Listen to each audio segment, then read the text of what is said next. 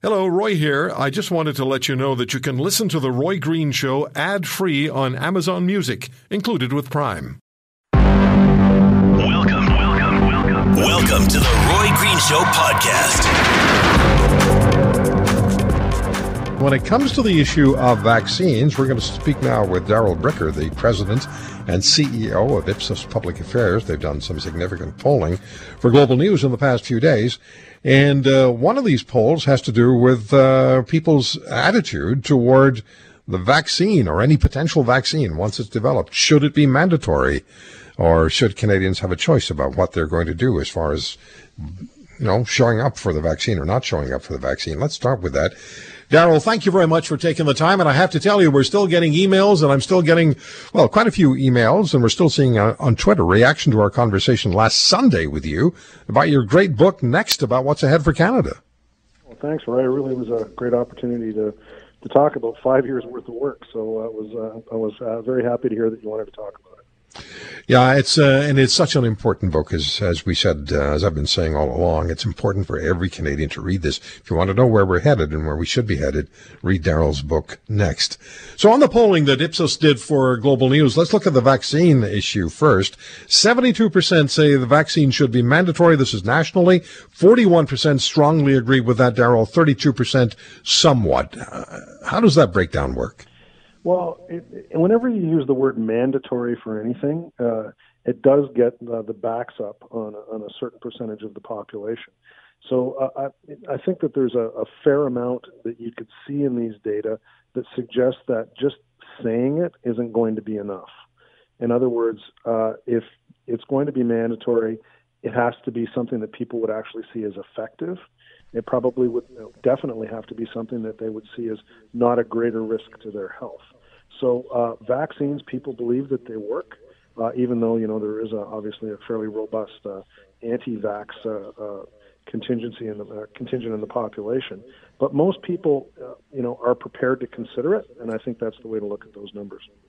I found another statistic from this particular poll very interesting. 67% of Canadians believe a vaccine must be available, if I'm understanding this correctly, before Canada can reopen. And I wonder whether that shows a lack of understanding of economic realities. Well, I think when people are answering that question, and it's, it's interesting on, on all of these things, it's like on the guaranteed annual income discussion, you know, there's a superficial answer and then you kind of work your way through it and you really find out what people are actually saying. So on this one, people would really like to have a vaccine. So uh, vaccine necessary to return back to pretty much exactly the same life that they had before. Does it mean that there are not various aspects of reopening up that they feel that they could accommodate without a vaccine? When you start to probe more, you think you find out things like going to restaurants or or going out uh, to malls, for example. People would be able to consider that uh, social distancing might be enough to give them the confidence to be able uh, to participate in those kinds of activities.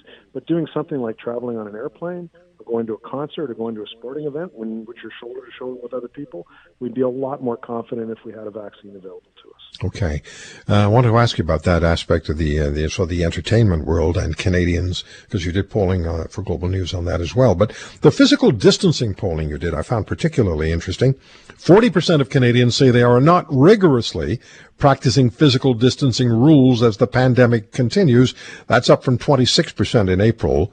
Uh, and, and it's a provincial issue. Saskatchewan, Manitoba, 48% do practice physical distancing regularly, uh, rigorously. In Ontario, only 32%. How does that all break down? What, what are people doing?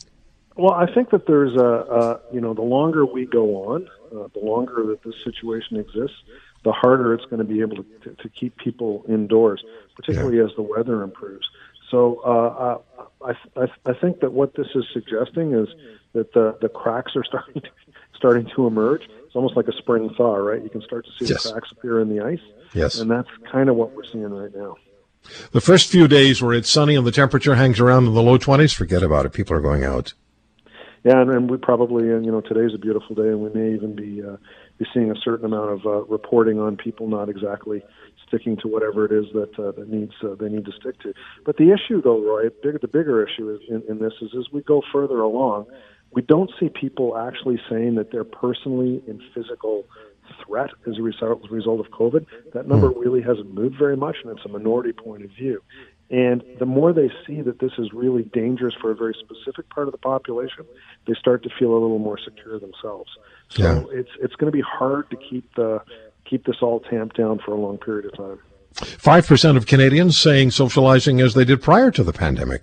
That, that you know, it sounds like a small number, but it's a big number. Well, then, and they, but they may not have socialized much at all. Well, that's interesting too. Yeah. Yeah, that, so they're, they're Yeah, probably yeah. just doing what they always did. I Yeah. mean, one of the things we talked about in Next is uh, is uh, uh, that the fastest growing household in Canada is a person living by themselves. In fact, it's the most common type of household now. So if you didn't socialize much before because you were living on your own, this has been, really been no change.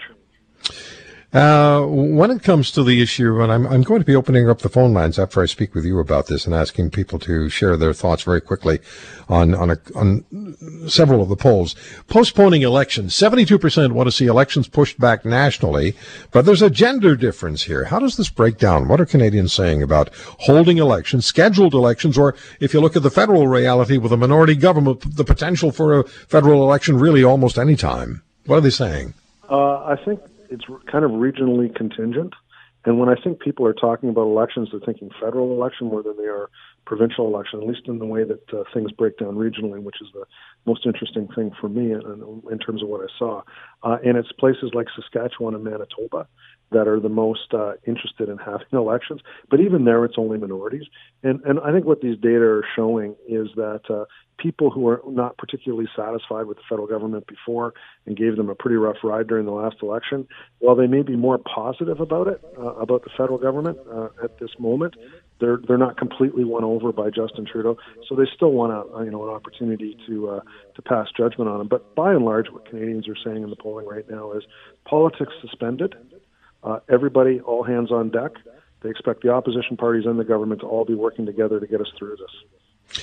It's really fascinating and I think very helpful to get these uh, snapshots, if you will, of Canadian attitudes on important issues as we go forward, as we roll out and roll through the, getting into the springtime and the reopening of our societies incrementally to find out how Canadians are, are reacting, how we're seeing things, how we're expecting things to happen.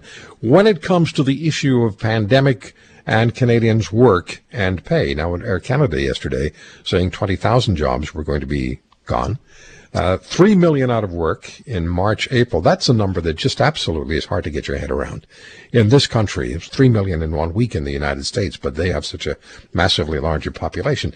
Nearly 20% who still have their jobs, Darrell, as you point out in your Ipsos polling, are receiving reduced pay. Some are working fewer hours while others are working the same hours but with reduced pay. Uh, and businesses taking a major hit to their bottom line. How do we, uh, how do we really encapsulate all of that information from that poll? Well, I think what we're seeing now is that people are starting to figure out that while in initial in the initial stages of this, that it was a general thing affecting everybody all roughly the same, and general approaches to what was going on were probably the best. They're starting to figure out that there are some very specific things. First, on the healthcare front, it's about older people, particularly people in group care. Uh, so something special has to be done on that, and it doesn't necessarily apply to the general population in the same way. The second thing that they're figuring out is there are uh, that this is economic carnage as much as anything. So to the extent that people see it's, it's it's a health situation, they certainly do, but they see it more as an economic situation right now. So they uh, it's it's interesting when you go and you ask people, do you know anybody who's been affected, or you, have you personally been infected? It's a really small number. It's like, uh, or, or do you even think you're going to get it? It's only about 30% of the population. But when it comes to have you lost your job? Are you working fewer hours? Have you been affected financially as a result of this? The numbers are much, much, much larger. So it's a healthcare issue, but it's an economic disease. It's really hurting people's personal prosperity, and that's what really has them worried. That's very interesting. Healthcare issue, economic disease. Um, okay, so now it's the long weekend in many parts of the country. It's a beautiful day. People want to get out. People are getting out. Golf courses are opening. We're going to talk with somebody who's uh, involved in that particular industry tomorrow. Um, so when it comes to entertainment, people going out, sporting events, we heard the premier uh, voice clip from the premier of British Columbia, John Horgan, at the beginning of the segment here. When it comes to people going out for entertainment, whether it's movies, whether it's dinner, whether it's sporting events, what are we saying?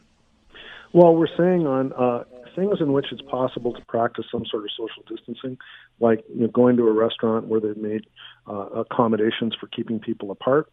60% of us are interested in it. I think the number's in the 60s.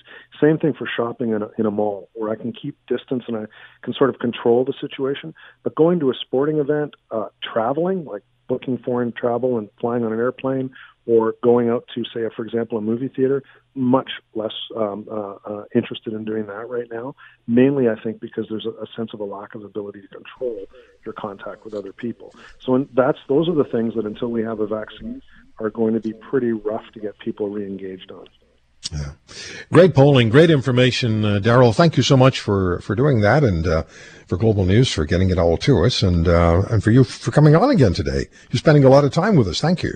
Uh, it's a real pleasure. I always appreciate being on, Roy. Thank you very much. All right. Take care. Darrell Bricker is the president and CEO of the Ipsos Public Affairs Firm. Uh, they're a global, international company, but the numbers you hear have to do with this country, with Canada. The Canadian Emergency Response Benefit, CERB, is not scheduled to go on indefinitely. And the question is, has become, can we afford anything even close to this type of monthly government support for individual Canadians as a regular course? The pandemic related financial support programs rolled out by the federal government have reignited debate on whether all Canadians should receive what's called the universal basic income. It's been debated for many years. Would that work to everyone's benefit or would it sink the nation into crushing debt? A multi-decade proponent of UBI joins us, Hugh Segal, former Canadian senator, chief of staff to Prime Minister Brian Mulroney, past chair of the Senate Foreign Affairs Committee, and uh, author. His most recent book is "Bootstraps Need Boots." Senator, I love the title.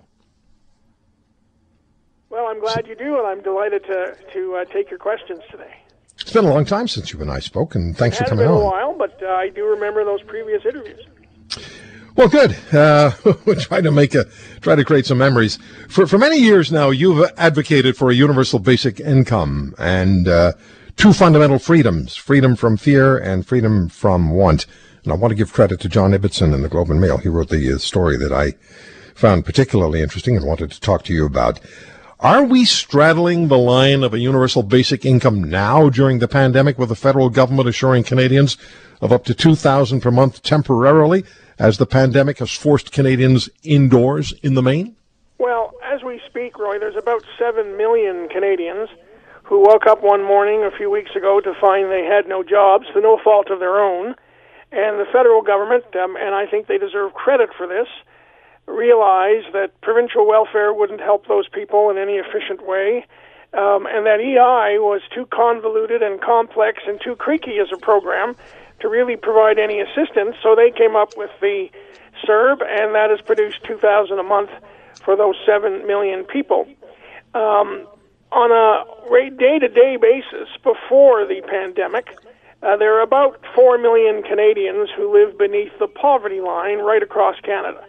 And they are largely supported only by provincial welfare programs.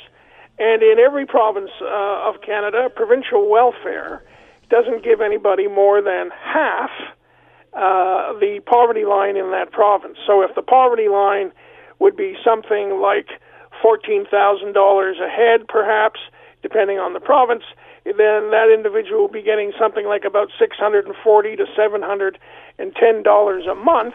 Plus, all poverty uh, welfare programs in the provinces prohibit work in the sense that if you find a job and are a benefit holder and you earn, let's say, another couple hundred, two couple of two hundred months, two hundred dollars a month more, then the provincial governments generally claw back the, that money that you've earned dollar for dollar from the basic grant. So it's a powerful disincentive to work.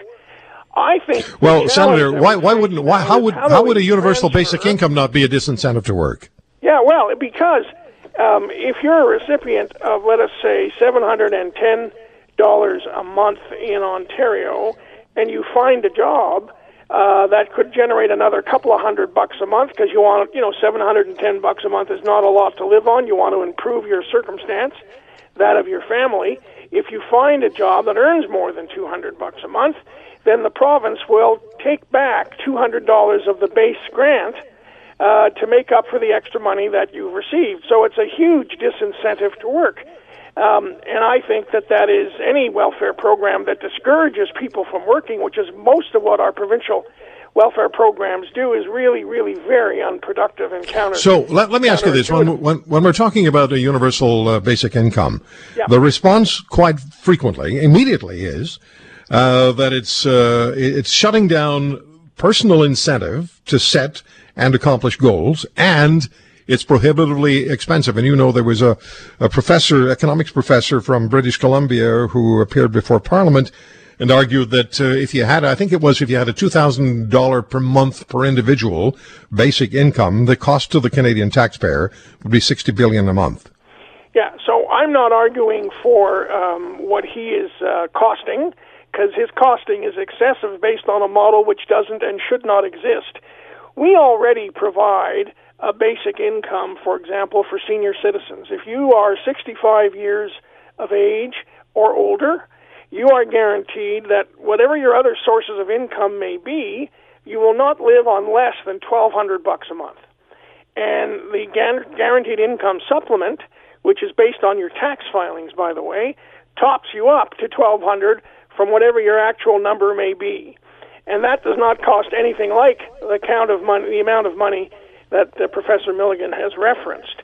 We have done tests. There was a test in Dauphin, Manitoba in the mid 70s under the first Trudeau government and the Schreyer administration uh, in Manitoba, where they provided this basic income guarantee in the town of Dauphin and a few other areas not too far removed. And the amount of people who showed up to work every day didn't reduce at all because people knew they had this guarantee, but they wanted to work, as most Canadians do. They wanted to earn their own way. They wanted to benefit from the extra income, but they knew that if they had a collapsing job circumstance or the plant where they worked closed or it was a bad year in terms of crops, they would get a top up and they would be okay. And that produced not only people continuing to work and being in the workforce happily, but it also produced some real benefits, such as the use uh, during that period of time of the Manitoba Health Insurance Plan was reduced by 8% because people felt healthier knowing that they had this basic income in the event they got into difficulty. Senator, I have to keep I have to keep an eye on the clock. I, let me ask you this: have seen done Why? around the world. Why you you've made this argument for many years, and you believe very strongly in this clearly. Yeah. Why has it not been adopted? I, mean, I know it's been tried. It was tried in Ontario, and, the, and Premier Ford uh, dismantled the uh, Yes, the the uh, that's what was it? It was a it was a pilot project that they had in Ontario, right? Pilot, it ran Yeah, in, uh, right. city So, but why has it not been adopted at some point, somewhere? If it's such a great idea, why has it not been adopted? What's the reason for that? Well, first of all, it is it ha- there is one. There's a form of it w- w- working now in Stockton, California, and it's been up for the better part of a couple of years, and it's producing very good results. There was a uh, a program that ran in Finland, which produced good results where people stayed in the workforce and were committed to staying in the workforce. There's a program that is run by private charities in Kenya, which is working pretty well. All right, are these programs revenue neutral, Senator? Senator, are these programs revenue neutral? There is a trend towards this because here's what we know. We know that welfare is inefficient. We know that welfare is unfair. No, I understand that, but but but let, let me let me ask you: Are these programs revenue neutral, or does it eventually end up costing the taxpayer more? Which I'm, what I'm getting at is, Yeah. I'm not getting at to the uh, I'm entitled to my entitlements argument. But but but if it's not revenue neutral, then the people who are actually receiving the the, the guaranteed income, universal basic income, will end up paying for somebody else to get there. So how does how do things really improve? Well, here's what happens. Um, And I have one minute. Basic income and people stay in the workforce. When they stay in the workforce because the plan encourages them to work, they are taxed on that income. That income helps defray the cost. And for example, if we had a basic income at let us say about fourteen hundred dollars a month in Ontario, none of those recipients would be eligible for provincial welfare because their income would be too high. And welfare costs Ontario eleven billion dollars a year that would be a saving. And plus, there'd be other programs that this could replace, which would be which would produce a circumstance that, at least in the initial time, was almost revenue neutral and would probably end up being. Are you surprised? Are you surprised no federal political party or even provincial political party that I'm aware of has actually run with this idea of a universal basic income as a cornerstone platform for their election campaign? Well, they haven't yet, but they've come close. The Green Party has been in favor of it for over 10 years, to be fair. The uh, Liberals had two policy resolutions passed their national policy congresses over the last two years in favor of a basic income, um, and the NDP is now calling for it as we speak. The Conservatives don't have any interest in it, and when I was a Conservative senator, that was one of my great sources of frustration, and I think it's Right. because conservatives sometimes are really prepared to provide liquidity for the banks and the large financial institutions.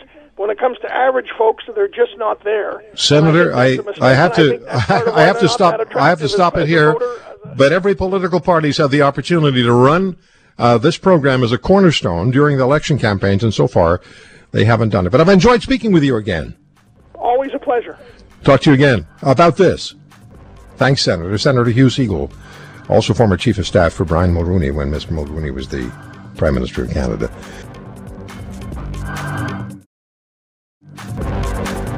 Uh, this story is very disturbing. Um, Southern Ontario businessman's 96 year old father was taken by ambulance to an area hospital after the father experienced a fall. The uh, son's name is Mark. He joins us on the Roy Green Show on the Corus Radio Network. Mark, thank you for the time. And I just want to set this up a little bit and then ask you to, to share what happened. Your father's 96, resides in a senior's residence in Southern Ontario, which in this province has been the focus of the greatest concern and where most of the COVID 19 deaths occurred in seniors' residences. What happened a few nights ago at the seniors' residence where your father lives and then in the hospital? Thanks for having me on, Roy. Well, um, a little bit, as you mentioned, disturbing. I get a phone call 10 p.m. on a Monday night, which is actually uh, three weeks ago this coming Monday, about 10 p.m. Father had a fall. He seems to be falling. He's 96. And this time he said he hit his head and he's got a bloody nose and little blood on his forehead and his cheeks. So they take him to the uh, local hospital. From there, I get a call about an hour later suggesting I should come and pick him up and take him back to his uh, residence. So for me, as I, I, I continue to work, we're deemed essential, so we're still uh, still operating. I let the nurse know that I didn't feel comfortable coming to get him. Called the seniors' residence, expressed my concern. Few calls back and forth, and in the end, I had to come. I, I had to go and pick him up and take him back the seniors' residence. And you know, I was uncomfortable doing it, but I, I did it anyway. So I show up at the hospital. I, I announce myself. There's no one there. It's dead quiet. It's a Monday night, 11 o'clock. By now, 11:30. And the uh, the attendant chases the nurse down. They wheel my dad out and in a wheelchair, and he's uh, there in a uh, hospital gown, normal tied behind your back thing, as if you're going to get an X-ray or whatever. His underwear on, a bag on his lap with his clothes. Seven degrees outside, and they uh, they just tell me to take him away, Just like that. just like that. And you told me there was caked blood on your father's face as well. Oh, sure. So, so, you know, the old uh, athletic tape, the white tape we used to wrap around our wrists, and so he's got a Right. piece of tape across his forehead, one down his nose, blood on both cheeks. He's ready to go. And you said to It was, them, it was, it was annoying. yeah, well, you pointed out to them that your your business is deemed essential, so you're around people on a daily basis, and you wanted to know whether you should be tested for COVID nineteen since you were going to be driving your father back to the residence. I actually asked them if they tested my dad. He's in a residence where there's zero cases. So now I'm, I'm, you know, he arrives by ambulance to the hospital, which is, by the way, across the street from his residence. And I asked them, I said, look, at so have you have you tested him? Because I, not only do I go to work every day, I'm I'm with people, even though we're social distancing and doing everything we're supposed to do, but I'm still around people. He is in a residence at the age of 96. The average person in there, I'm not sure, Roy, would be 75, something like that. And they don't have a case on the go. And they've got me picking him up. And you know, the crazy thing is, the resident said, well, he hasn't been out for 24 hours, so it's okay. Really? You're like, that one. Oh, that that one I, I oh wow that one just blows me away. Um, and, and, there was no there was no concern that you might be uh, an asymptomatic carrier of COVID 19, or you might have contracted COVID 19 sometime in the previous 72, 96 hours, let's say, and weren't showing any symptoms, and you were going to be exposed to your dad, taking him back to the senior's residence. That was all fine. Just take him back. That's right. So when you when you raised that, I, I, I, walked in. Sorry, Roy, I didn't mean to interrupt, but I walked no, in. I was walking into uh, to Walmart right now. I walked right into the hospital as if no one asked me a question it's more difficult to deposit a check at the TD Bank than it is to walk into that, that particular emergency ward.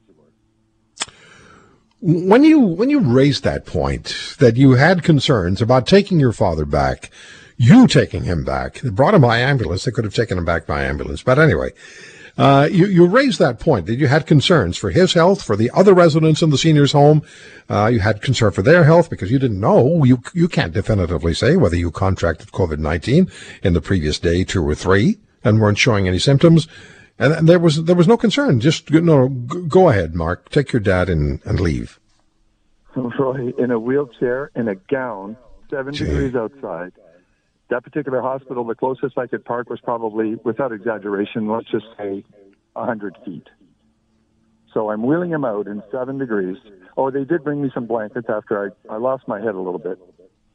And uh, I probably should have, you know, had I been a bit younger, I would have taken a picture, but I, I just didn't, uh, it didn't dawn on me right away to take a picture of them. Mm-hmm. They, do, they brought me some blankets. I wrapped them in the blankets, wheeled them outside, threw them in my Jeep. I hate to say it that way, but I, I helped him into my Jeep. He can barely move anyway. He's falling all the time. Get him and put him in, and I walk again. It's right across the street, so I drive right across the street, and they were waiting for me because I had contacted them, said I'm on my way. Put him in another wheelchair, and they they took him into the building, and off I went back home. How does this leave you feeling? I'm sorry. How does this leave you feeling? This whole incident. Well, like I, I Well, I, I you know, um, the the problem is that there's so much made about everyone being so darn careful, and I, and I walk into a hospital where I would think the utmost care would be taken. He's 96. He's absolutely in the top end of potentially being at risk. And I was just surprised. I, I, I actually, as I said, I lost my head a little bit. I was asking questions like, how, how do you let this happen? Why wouldn't you put him right back in an ambulance? It's right across the street. Yeah. And what I don't, I don't, I didn't understand it. It was really kind of disturbing. It, and you know, I wrote a, a, note to my friends the next day, just, right. just because of my frustration. I just didn't. Uh, I mean, I didn't lose my mind completely, but I was very disturbed by by the way they acted there. It was almost like, get him out of here. We don't. He, he, you know, we're not even going to test him. Get him out of here and let's go. Mark, thank you for sharing the story. People need to know about incidents like this. We need to know what's going on. Thanks. All the best to you, and uh, I'm going to stay in touch with you and see what we, you know, if anything develops.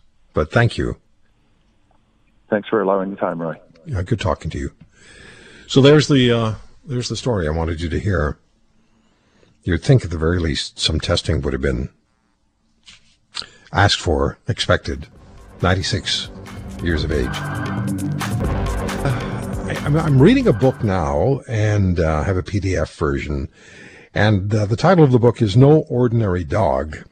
It's the story of Cairo, the Belgian Malinois dog, which accompanied U.S. Navy SEAL Team 6 on the raid into Pakistan, which saw Osama bin Laden killed by the SEALs.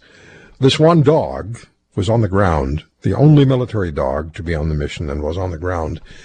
And the, the book really is about the dog's remarkable life, including uh, helping his handler and Navy SEAL Will Chesney deal with PTSD. And so Mr. Chesney has uh, written a book about uh, Cairo, and the author is no, at least the, the title of the book is uh, No Ordinary Dog. Will Chesney, thank you very much for taking the time to join us and uh, Cairo is with us no longer, and we'll talk about that shortly. But from what I understand, what I've been reading in the book, you didn't want to be Cairo's handler, handler initially. Why was that, and what changed? Hey, thanks for having me on.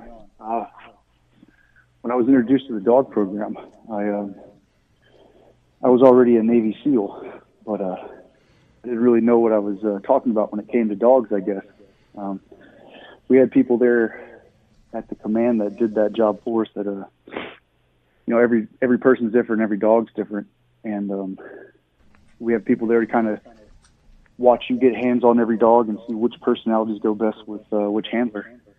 And uh, the, the decision is made. But during that time of handling the dogs, um, there was two dogs in particular I liked, uh, Bronco and Cairo.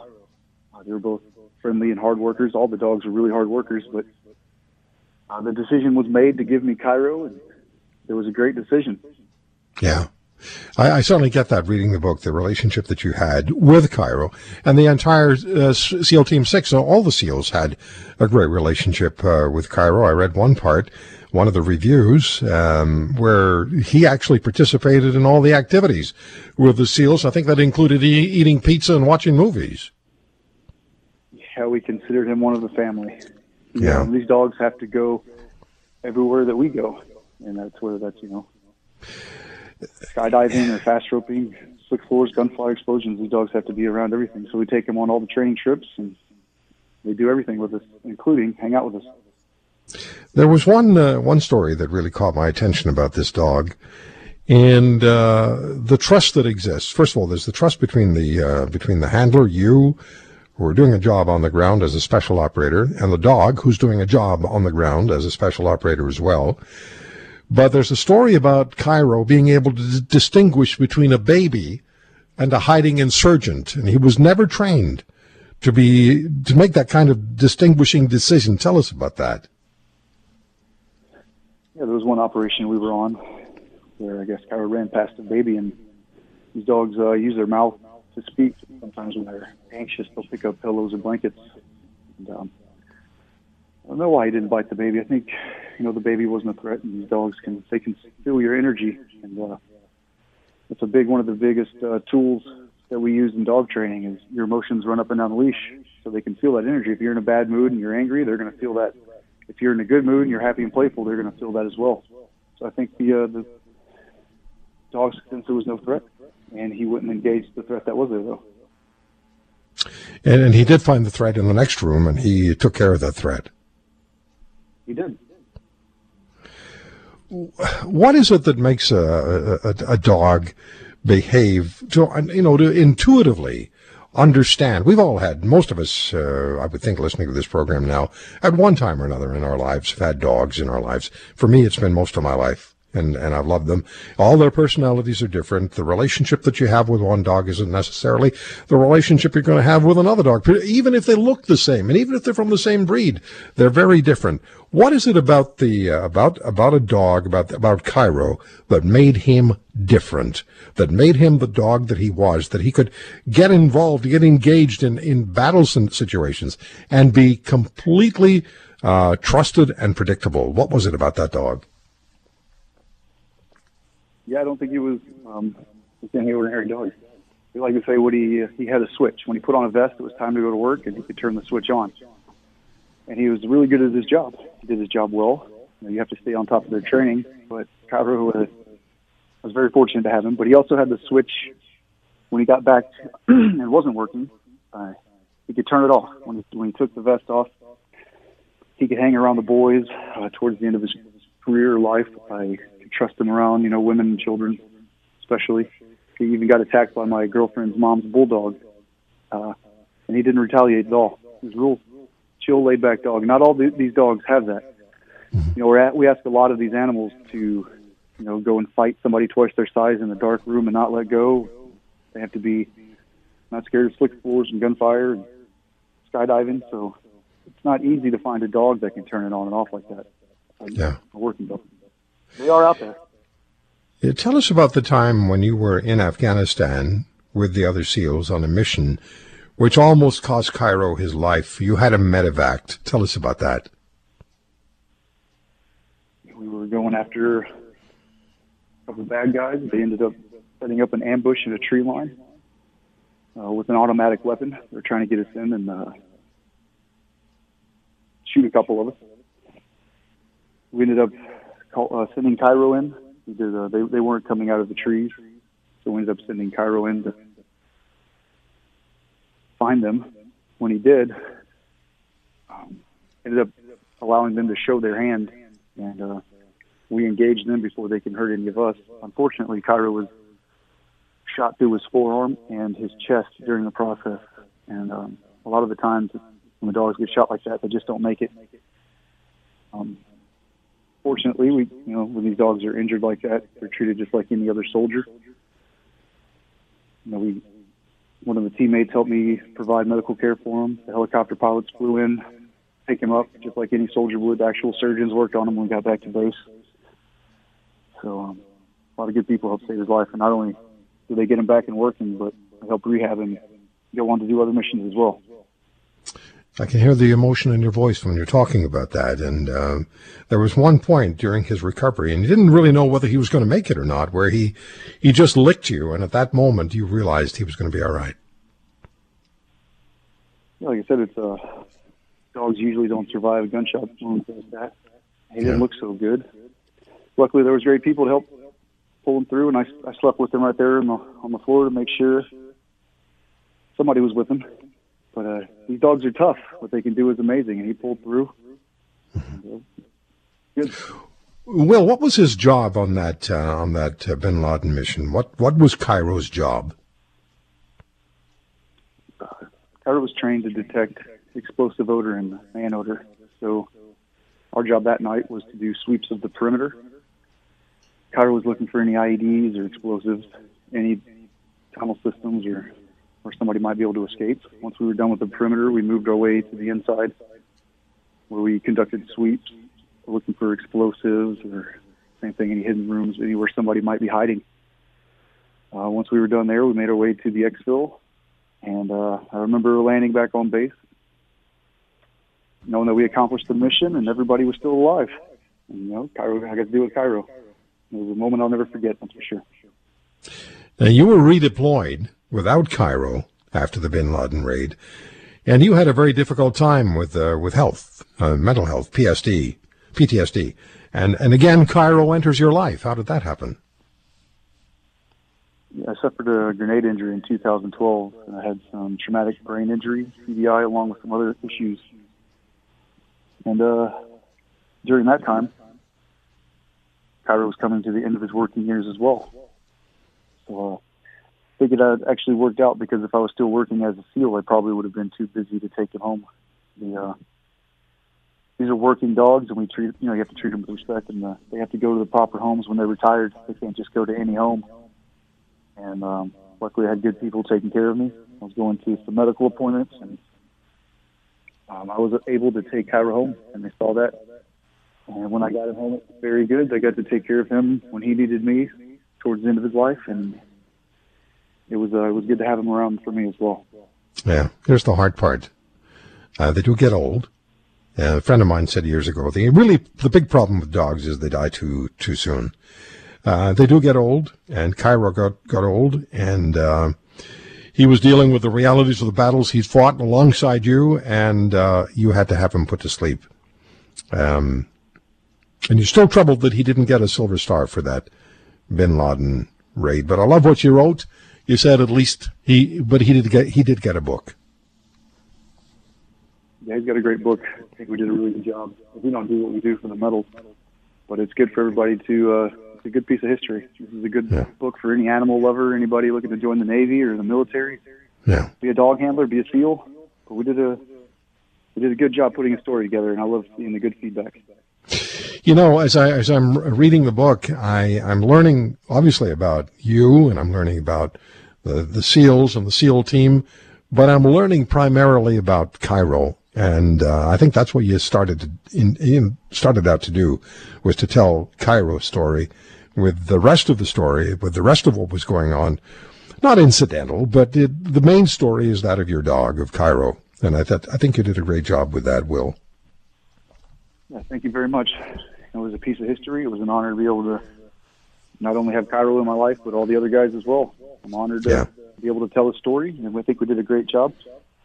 It's a piece of history. People get to hear about it, and it brings attention to what these amazing animals can do and the people that support them. And it also tells about a little bit of my personal story transitioning out of the Navy.